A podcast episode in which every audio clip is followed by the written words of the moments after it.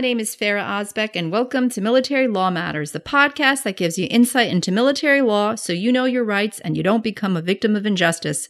Today, we'll be talking to Tom Clare, a lawyer who is an expert in defamation law. Tom has represented clients against high profile reputational attacks in print, broadcast, and online media outlets, and he's won a defamation lawsuit on behalf of a client against the Rolling Stone. He also represents military members who have been targeted in hostile media investigations.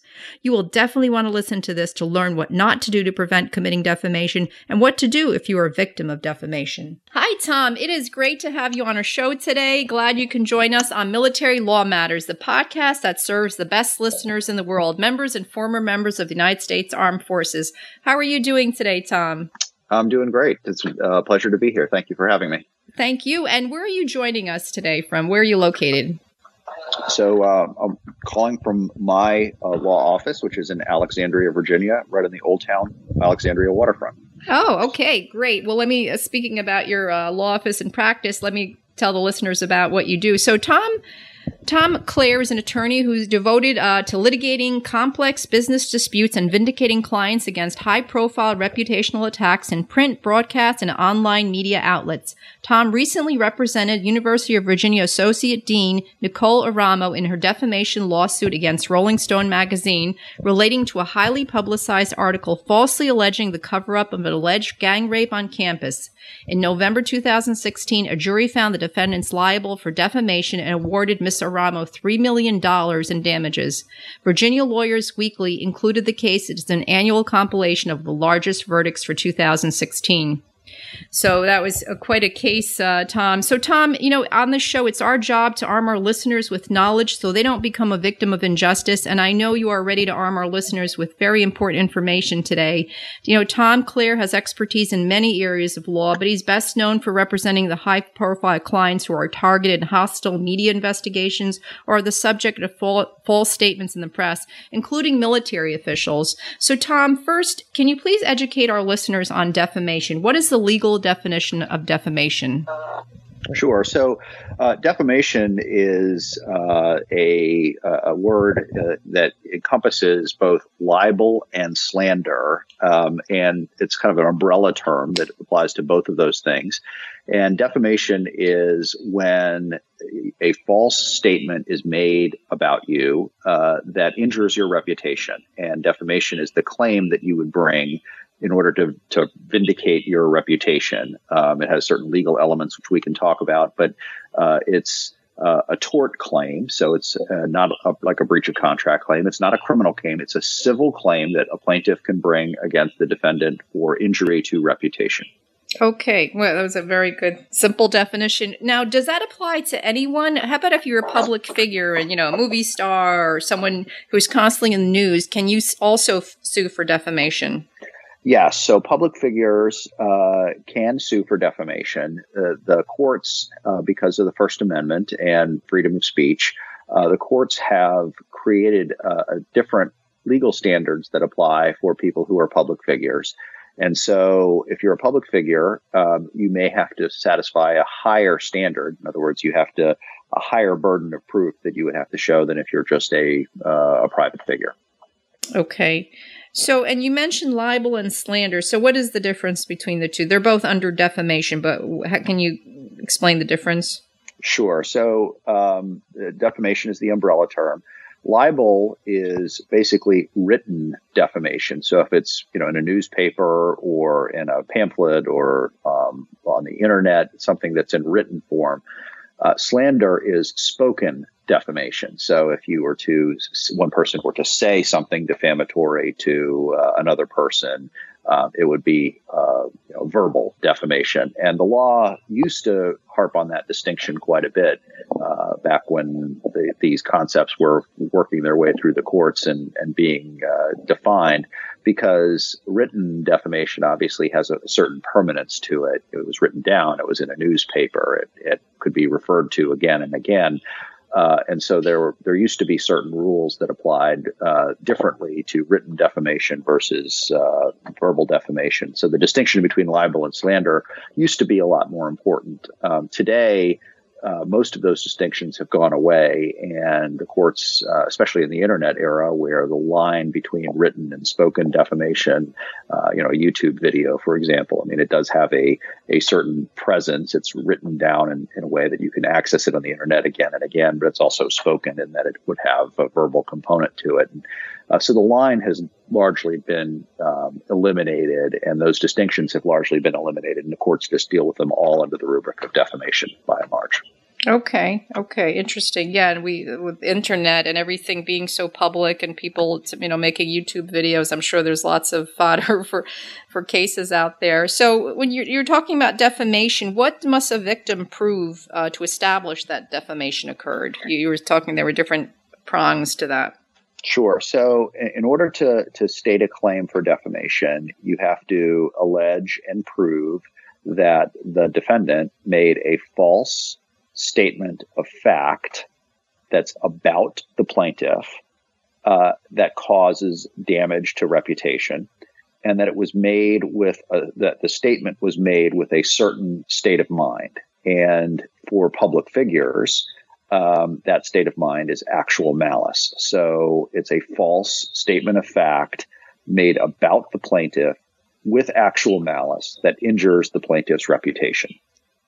Okay, so when you talk for the benefit of our listeners, when you're talking about actual malice, does that mean the member making that false statement must know that it was false?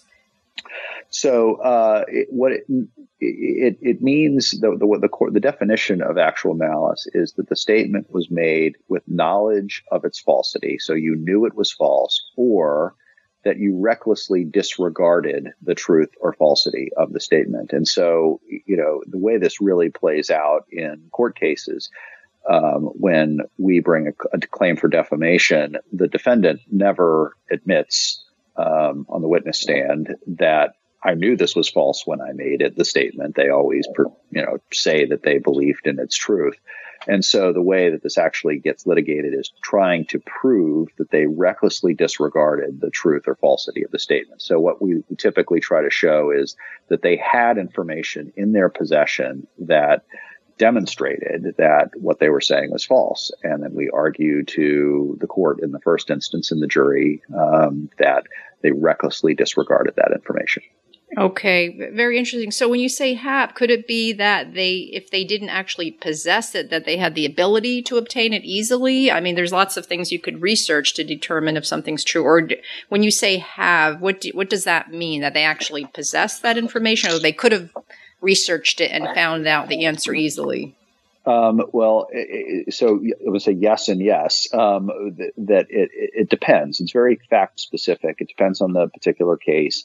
But um, the, as a basic principle, you have to show that it was something that they um, either had or had ready access to. Um, you know, just saying something was publicly available, for example, and could have been discovered with you know reasonable diligence, that's not going to cut it because the courts have held, in order to show actual malice, that a failure to investigate, a simple failure to investigate, um, is not actual malice. So you can do a bad job of investigating and be a you know a, a bad reporter uh, and not research appropriately and write something false, and you'll have be protected. But uh, if you, for example, have uh, you know a, a file on the, the, story that you're writing as a reporter, and in that file is information that shows what you're about to write is is false, or you have, you know, somebody sends you a, an internet link to an article, um, then you're charged with that knowledge, and we say that that is evidence that you're recklessly disregarding that contrary information in order to print the the defamatory statement. Okay, and and how is that actually discovered then through the discovery? How, how does uh, the plaintiff uh, get that information that the individual who uh, defamed him or her had that information?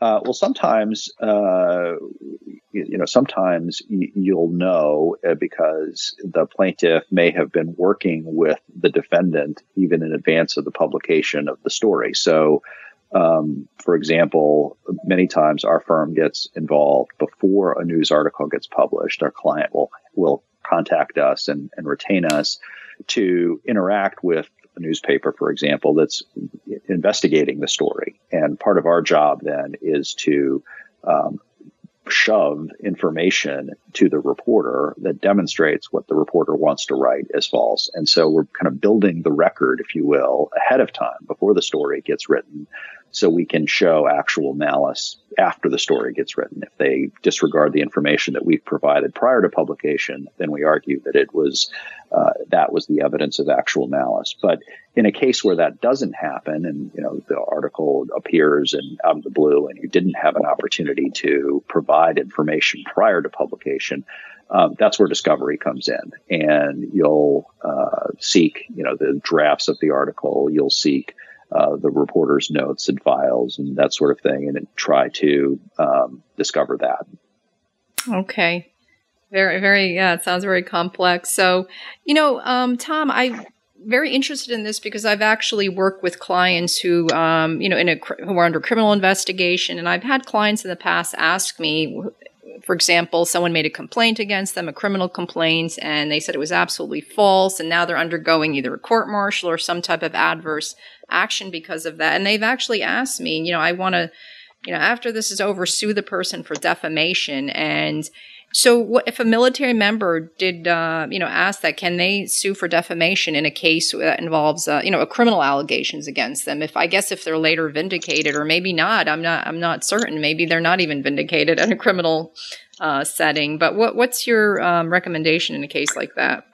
Well, um, it, it, you know, there, it's very fact specific. Uh, there's no you know one size fits all answer to that. But as a general matter, uh, you the, the law does provide for certain immunities for defamation um, defendants. So if you make a report to the police, for example, or report to uh, through proper channels in the military organization and you know following sort of an official established process to file a complaint against someone. And that is the statement. That is the allegedly false statement that's being made.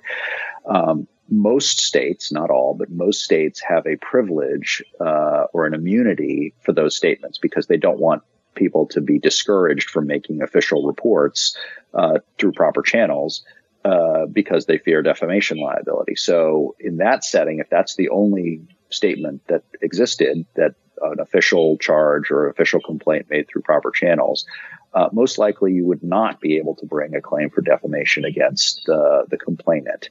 But what, what we what we see a lot is the complainant uh, makes those same statements or same allegations outside that protected channel outside that the channel of, of communication uh, to bring the charges. And so, for example, um, in uh, if the complainant were to file a charge of harassment against uh, a, a, military officer and that followed proper procedures and proper channels, then that would not that statement alone would not be subjected to uh, defamation liability. But if that same person said the exact same thing on Twitter or to a neighbor or around base. Um, those communications of that same information are not protected. And so a lot of times what we're looking for is uh, a communication, a statement that's made outside of uh, kind of official channels that, that then is not immunized from liability. And th- those two can exist side by side. Okay. So does that, so if this individual who made the complaint on Twitter, let, let's say made a complaint, but this, the person she made, let's say she made the complaint against, he, he was actually in fact convicted of the offense. Does that how does that affect the defamation lawsuit if the person is actually found guilty for the crime that the, the alleged victim made def- and and what the person is saying he was defamed about? Yeah, so it's it's difficult because um, at, at when I was recounting a few minutes ago the, the different things you have to prove, one of the things you have to demonstrate is that the statement is false. And if uh, the plaintiff is adjudicated to have been guilty or liable of the, conduct that is the subject of the charge, you're going to have a very difficult time proving that the that the statement was false because you've had you know an official finding that uh, that the, there was merit to the allegation, and so you're going to have a very hard time doing that. Um, and you know, in most courts, if you've been adjudicated to being guilty or liable of the underlying conduct, that's likely to get you thrown out at a very early stage. That's not a, an argument that would get presented to a jury. That's something that a judge would look at and say, you cannot establish that this was false because you obviously, you know, were found guilty. Okay, okay. Well, that actually, Tom, brings us to a case I re- recall reading about not long ago, um, this pa- this month uh, in the press. Actually, that took place in Virginia. It was a case regarding a retired colonel, um, Colonel Riggins, I believe his name was, who brought a lo- defamation lawsuit in court and and won quite a high verdict. Is there anything you can comment about that case and your thoughts about it? I mean, I know it's still under appeal; it's not your case, but anything you can share with our listeners, I think it might they might find it interesting. Sure, I, I think it is a very interesting case, um, and as you said, I was not involved in it. We did not represent any of the parties in that case, but uh, we're certainly paying close attention to it because um, it was a it was a very large verdict. Um, and sort of observation number one about it is uh, it demonstrates the value that real people put on reputation. If your reputation has been injured um, when you get in front of a jury, and if you're able to establish all those elements that I talked about, um, juries get it. They understand the value of a reputation, especially for someone as decorated and as Colonel Riggins, uh, and you know things like being held up for promotion or or having your professional career impacted by these false allegations. Um, and they're willing to, to compensate for it. They're willing to make large you know, awards um, based on that. The, the interesting thing about the Riggins case, uh, one of the interesting things that, that I found was that it, it, it happened so far after the underlying facts had occurred. And it happened because the complainant was blogging about those allegations. You know, she had made this, uh, the, these charges and um, it, instead of as I said earlier, going through the official channels and, and leaving it at that, chose to blog about this episode that had happened, uh, allegedly happened years and years earlier. And by typing that blog post uh, and commenting on it on the internet, um, she restarted the statute of limitations because the statute of limitations starts when the publication goes up to a new audience, and that would have been with her blog post, and that gave the colonel an opportunity to you know to bring this action against her. Uh, the other thing that I found interesting about the Riggins case, um, and it may be uh, instructive for other uh, folks in the military who are you know considering bringing these claims, is the case was not tried to an actual malice standard. Um, I said earlier that if you're a public figure, that uh, the actual malice standard applies. And um, somewhat surprising to me, uh, that case was not tried to the actual malice standard. It was tried to a negligence standard, which is the standard that applies in Virginia if you're not a public figure. And so uh, the colonel only had to prove that the statements were made negligently by the, the defendant. And that's obviously a much lower burden than showing it was made with actual malice. Uh, perhaps he would have been able to do it anyway because you know he was obviously um, suing the person who had made these allegations, and so it's going to all in her mind. It's not like she was investigating uh, and researching the way a reporter would. But um, I did find it interesting that uh, it was uh, tried to a negligence standard as opposed to the actual malice standard. So, what does that mean for your listeners? Um, it, it's it may be a very interesting and useful precedent if you're a military officer or um, you know in a position of some prominence in the military. Uh, it may may be a useful precedent to explain to a court why you should not have to satisfy that actual malice standard and that it should be tried to a lesser standard that would apply in you know in your state. Okay. When you, um, Tom, you talked about the statute of limitations. What is the statute of limitations for these cases?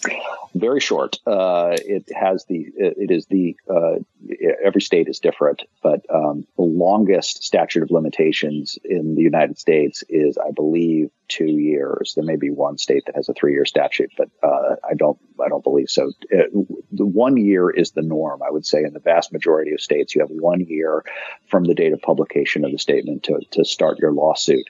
And that is true whether you know about the statement being published or not. And so you can easily imagine a scenario where something false gets published about you, you know, on a Facebook post that you don't see for over a year. And then you finally see it a year later, or somebody brings it to your attention, or it pops up in a Google search. and you say, ah, I've been defamed and I want to bring the lawsuit, um, you know, the, the rule does not allow you to, to, discover it within a year. It, it, assumes that if it's been published, that statute starts right away. So, um, another lesson, uh, for your listeners is if you believe that you've been the subject of defamation, uh, you don't have a lot of time. It's important to you know take steps immediately to try to protect yourself and to consider whether or not you have a claim because the clock is ticking from the date the, the post was uh, originally put up. Okay, that's that's good to know. I didn't know that, so it's one year. So, and Tom, so I know the huge case you were involved with um, regarding, and I, know I remember reading about that. The dean at um, University of Virginia, Nicole Eramo. Can you um, discuss what you can about that case? I know she was actually your your client, right? Sure. We uh, we had the great privilege of representing uh, Dean Eramo in that case. Um, it was a, a very widely pub- publicized uh, article in Rolling Stone magazine uh, about a gang rape that had allegedly occurred at a fraternity uh, at the on the University of Virginia campus, and uh, it told a, a, a, kind of a very graphic story of this young woman named Jackie who uh, made these allegations that she had been, you know, forcibly gang raped at this fraternity and, and badly injured in this this rape, and that she had uh, tried to hold her attackers accountable and. Uh, administrators at the University of Virginia, and specifically our client Nicole Eramo, had suppressed it, had been indifferent to her reports of rape, and had had not done things because that they were worried about bad publicity and that they didn't want this to come out. And that was the, the premise of this article, this Rolling Stone article is the institutional indifference at UVA, uh, and of Nicole Eramo in particular to Jackie's story of, of gang rape. And so, uh, on behalf of Dean Eramo, we filed a lawsuit. Uh, it lasted uh, about two years, a year and a half from the time we filed it to the time we went through discovery and took all the depositions and gathered all the documents and interviewed all the witnesses. And we had a uh, three week jury trial in Charlottesville, Virginia last October. At the conclusion of the trial, uh, the jury awarded uh, Dean Eramo $3 million for uh, the damage that had been done to her reputation um, and, uh, and, and the like. And and uh, it, the case was uh, in the middle of kind of post-trial motions when uh, we settled it uh, after the the jury verdict in our favor. But we were very very pleased for for Nicole to get. you know, recognized by the jury that that this story had been false about her. We had to, of course, demonstrate that the portrayal of her in the article was false, and also to have that vindication by the courts that uh, that the story was false and had been written with uh, with actual malice. That was a case where um, uh, Dean Eramo was found by the court to be a public figure. She's an assistant dean at the University of Virginia. It's a public school, and, and the court reasoned that uh, that was a position of sufficient prominence that she was a public figure. So we did have to have to prove actual malice. But it was a very very uh, important case. It was a very um, interesting case to work on, and um, we're just very gratified that uh, the jury got it right and um, found uh, found for Nicole. Yeah, just justice prevailed in that case, right? So um, I, am sure it was. You know, I, I, don't know all the details, but I remember reading about it. So it, I'm sure it's uh, feels good to, to be vindicated and, uh, you know, with the help of a lawyer, someone with expertise such as you. So, um, Tom, I know you have some military clients and obviously you can't talk about all your clients, but I know you had, uh, in our discussions, you had mentioned that you were helping General McCaffrey on a case. Is there anything you could share with us about that case involving defamation?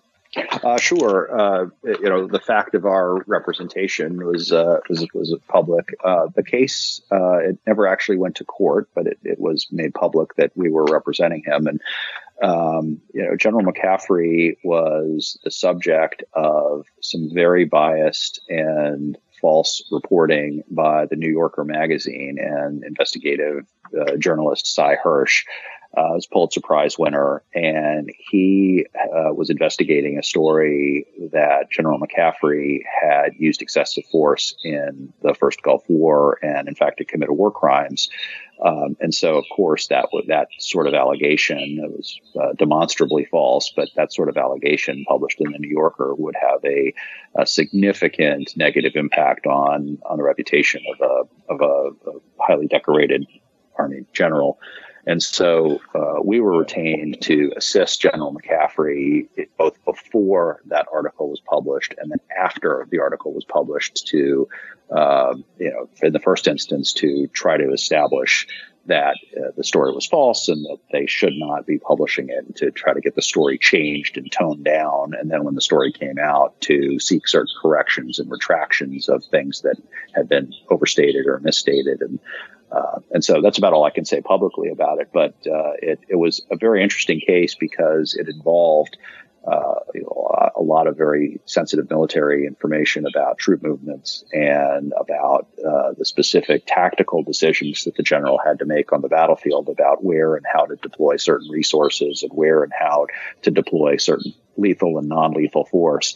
And so um, it really was, uh, you know, very uh, interesting subject matter, and uh, we feel uh, we're very happy that we were able to help help the general out with uh, not being subjected to uh, you know, false reporting in that way. Mm, great. Yeah. So, I mean, it's important. One of the takeaways then, I, if you could share with our audience, you know, because our listeners are the military community, active duty, retired, reservists. Um, and, you know, some people may not, I mean, you went over the prongs, but is there a takeaway or something you could share with someone who perhaps, let, us talk about the person who perhaps might be committing the act of defamation? Uh, what are the things? I know you went over the you know criteria, but things they really need to be careful about when they're either speaking or blogging, you know, internet, YouTube videos. Uh, what's like the big lesson here? Yeah, it's uh, you know pay attention uh, to the forum that you're speaking in. Um, you're much safer um, speaking in uh, kind of official channels or making official reports as opposed to doing things on the internet and, and chat rooms and over email and those sorts of things uh, will create a, a greater risk. Um, you know, make sure you have your facts right. Uh, and if you, the other, I guess, big takeaway I would say is, um, you know, statements of opinion are not actionable. You can have a, a, negative opinion about someone and you can express your negative opinions all you want. That's not defamation to say, you know, I think Tom Clare is a lousy lawyer. That's a statement of opinion because, you know, what does it mean to be a lousy lawyer? Well, your, your definition of that might be different than mine. Um, and so, you know, couching your statements with statements of opinion will also provide you with additional layer of protection to being very factual. You know, Tom Clare missed a statute of limitations for one of his clients and therefore committed malpractice. That's a much more factual statement that would, would end up in, in creating more liability risk for you. So um, I think that's you know that's certainly very uh, very important. And and the other final takeaway I would say is um, you know there is no such thing as a as a private communication uh, in the internet world. Uh, any email that you send, a tweet or a Facebook post, or uh, even a, a blog post among a very small circle of people that you believe are your friends uh, or your colleagues or your members of your unit or whoever you're communicating with. Um, you know, in a digital world, that communication can be forwarded. It can go viral. It can go uh, and blow up and, and be seen millions and millions and millions of times in a very short period and do an enormous amount of reputational harm. And so, um, you know, we always counsel our clients to be very careful in what they put in writing, um, even digitally. You know, we make the joke that uh, uh, the E in email stands for exhibit, and see you. In, in, in, so be careful what you put in uh, in emails and other digital communications. That was I never heard of that. I like that. That's that's that's good. Probably very good advice. So, well, how about the other way? How about if there's a and it doesn't have to be military, of course, but since that's our military or veteran is a victim of defamation. I mean, what's the first thing he or she should do? Um, well, uh, I, I, think you know, the, in order to to protect uh, yourself, uh, if you believe that you've been victimized by defamation, uh, you should work to make a record uh, that the statement about you is false, um, and to seek a, a, retraction of it. Make a written request as quickly as you can to the speaker and ask them to retract that statement. Some states require you to do that um, in order to seek certain categories of damages or in order to bring a claim. And it's also a really good idea because if you leave a false statement out there um, unrebutted without a uh, request for retraction or correction, it it looks like in a legal, later legal proceeding, it looks like you didn't really believe it was false or you didn't really believe it was damaged. You were damaged by it, and so make that record to let the speaker know you think it's false and make a very specific request for correction or retraction. Um, if it's you know serious enough, and and uh, I say that that's an important threshold, but if it's serious enough that it is having a significant impact on your reputation or your profession or your ability to earn a livelihood, then it's worth consulting with experienced defamation counsel to understand whether you've got a claim or not. Um, these lawsuits, because of the First Amendment, are very difficult to win. Um, they're very time consuming. They're very expensive. They're emotionally exhausting for the people that have to go through them because, um, you know, it requires a lot of energy and resources to prosecute one of these claims. And so, uh, getting some good advice from experienced defamation lawyers who will kind of tell you how good your claim is and whether it's worth all of that uh, is, is certainly very important um, to you know before making that decision uh, I always tell folks that um, you know it's such a specialized area of the law because of the First Amendment, because of a lot of the constitutional underpinnings of of the, the freedom of speech. That um, there's a lot of a lot of lawyers out there just are not that familiar with the concepts of it, and there's a lot of icebergs uh, in the water. If you don't know what you're doing, uh, you can bring a claim and you can actually make it worse for yourself if you don't do it the right way um, because uh, I'll give you just two examples of, of how that could happen.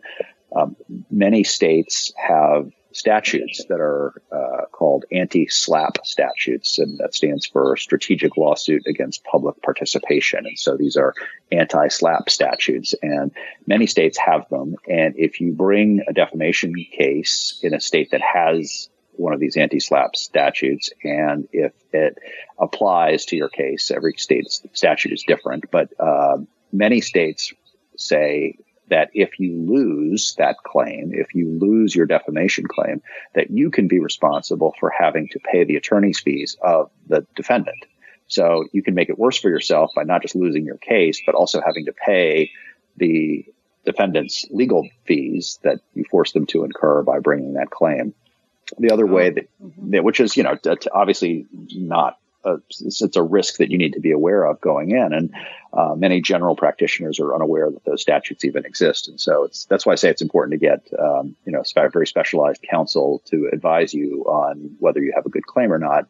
And then the second thing where you could make it worse is, you know, bringing a weak claim in court um, is is uh, there are many different ways that a case can get dismissed uh, for all, you know hundreds of reasons uh, that have nothing really to do with the underlying merits of of whether it, it's false or true.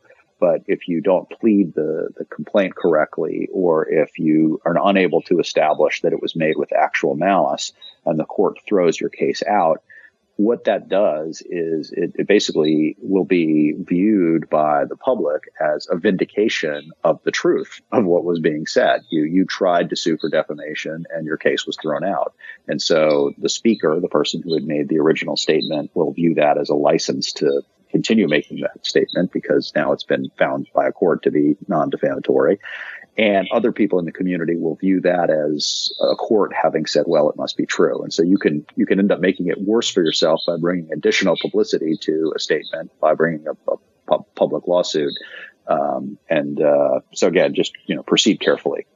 That makes sense. Um, as you were talking about the retraction, I was thinking if someone you know, did believe they were a victim of defamation and want to contact the person who made the the state written statement, oral statement, and ask for a retraction, I would think sometimes I would think they would hire they could also hire a lawyer to do that to ask the lawyer or the law firm to ask for a retraction so they know they're serious and might be taken more seriously to get that retraction versus doing it themselves. Do you sometimes help clients in that phase of you know before there's a lawsuit just asking for the retraction or do you just handle the case once you're going to court?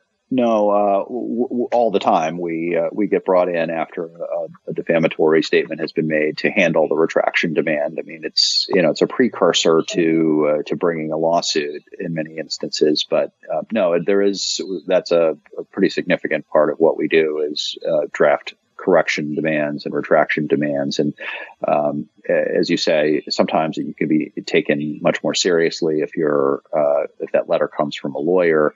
Uh, we typically address our letters to lawyers. Um, if we're writing to a news publication, for example, we'll write to the general counsel of the, the newspaper. And so then it becomes a question of, of legal risk for the, the newspaper or, or, the publication. They've got to decide whether or not the legal risk of not retracting is worth taking. And, you know, a lot of times the reporter is very invested in their, their story and is going to be unlikely to want to retract or correct anything. Whereas the, the lawyer uh, or business person is a lot less invested in the story and more thinking about legal risk and, and accountability. So um, it can have that additional benefit as well. Okay.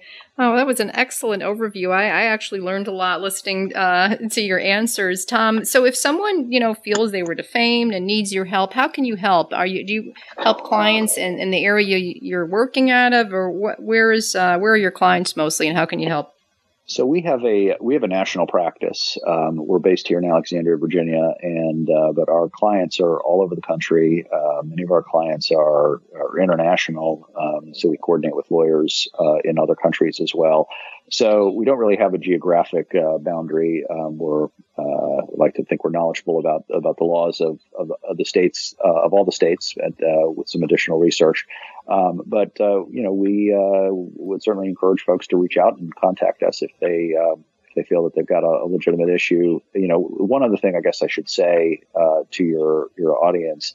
Um, is whether it's our firm or other firms that do this kind of work, um, it's not the kind of thing that typically gets done on a contingency basis. Um, there is a cost, a financial cost to, to you know, to, to bringing these claims and pursuing these things because uh, the outcome is is very uncertain, and the dollar amount that you can recover is very uncertain. It's not like a physical injury case where you you know, know what your medical bills were, or you know how much it costs to repair your car, and you can kind of estimate what your recovery is going to be and figure out what a contingent fee arrangement would be. And so most of our engagements, uh, virtually all of them, are done on an hourly basis. And um, but uh, we don't, we certainly don't charge for the initial, you know, conversation to see if it makes sense to be retained. And so I would say, you know, reach out to us or reach out to other knowledgeable defamation counsel uh, to, um, you know, to try to get that assessment. Okay, and and we'll certainly going to put your your website, etc., on our on the the link to the website. But what is the best way to reach you? Um, but probably uh, email is probably the best. Uh, my email address is uh, tom, T O M, at clarelocke.com, C L A R E L O C K E dot com. Uh, and that way it'll find me wherever I am in the country.